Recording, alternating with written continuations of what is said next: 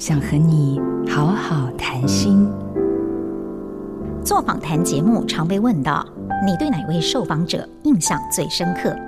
心里话，我的标准答案是，没有一位来宾不令人印象深刻，没有任何一段故事不使人动容。完成一次工作任务，犹如上了一堂宝贵的生命讲座。比起播报新闻、传达事件资讯，这几年我更喜欢这一类介绍人的主持工作。阅读一个活生生的人，品味他的思考深度，汲取他的经验，读人如读书。名制作人王伟忠耳顺之年的感言是：希望这些年做事不要太用力，风起不来的时候，风筝不要乱放。半生智慧只在三言两语间。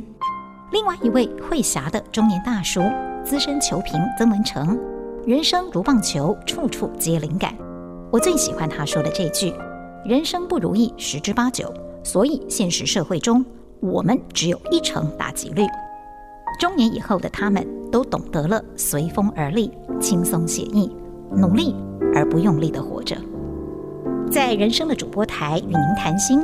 我是詹庆玲，想要听更多关于我的阅读感动，可以搜寻另一个 podcast《翻阅吧》，与你生命中那本有缘的书相遇。做自己的主人，找回你的心。印心电子，真心祝福。好家庭联播网，中部地区古典音乐台。FM 九七点七，北部地区，Bravo FM 九一点三。